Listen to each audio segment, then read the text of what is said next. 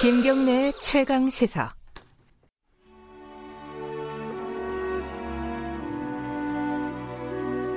벌써 40주년이 됐네요. 제 개인적으로 생각할 때는 제가 5.18 광주 민주화운동에 일어났던 그 해가 1980년도 제가 대학교 3학년이었으니까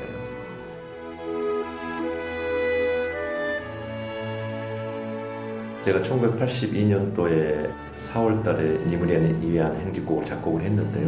그 당시에 광주에서 살고 계셨던 황석영 씨가 하루는 한번 다 모이라고 그러더라고요.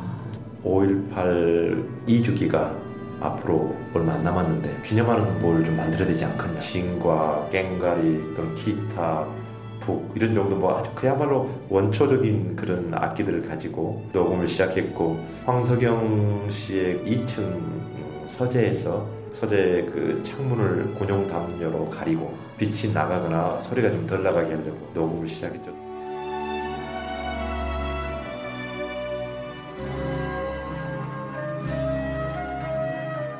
이 노래는 제가 4시간 만에 작곡을 했었거든요. 제가 뭐 천재에서 그렇다기보다는 제가 비록 용감하지 못해서 제일 앞장서서 싸우지 못했고 그러다 보니까 살아남았지만 5.18 항쟁의 기간 동안 내 눈과 몸으로 쭉 봐왔던 이런 것이 응축된 그 힘이 어느 날 튀어나와서 제가 가지고 있는 실력보다 훨씬 더 좋은 노래가 나왔다고 생각합니다.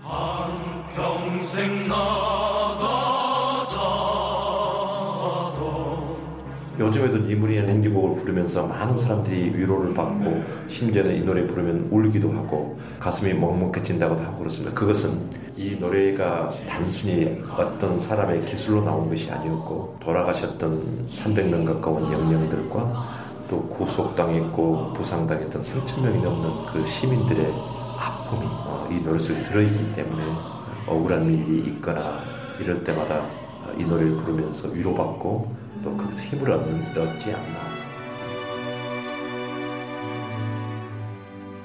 40년이 지났으니까 이제는 이제 그만 좀 하고 있자. 절대 동의하지 않습니다. 이런 5.18과 같은 불행한 역사는 그래서는 안 되겠지만 어, 반복될 수 있어요. 다음에 또 이런 정말 원치 않는 일이 또 발생한다 하더라도 우리 대한민국 국민들은 절대 거기에 굴하지 않고 싸우리라 그리고 이겨내리라 하는 그 각오를 우리에게 주기 때문에 5.18 광주민주화운동은 기억해야 되고 니무리한 행진곡은 계속 불러야 한다고 생각합니다.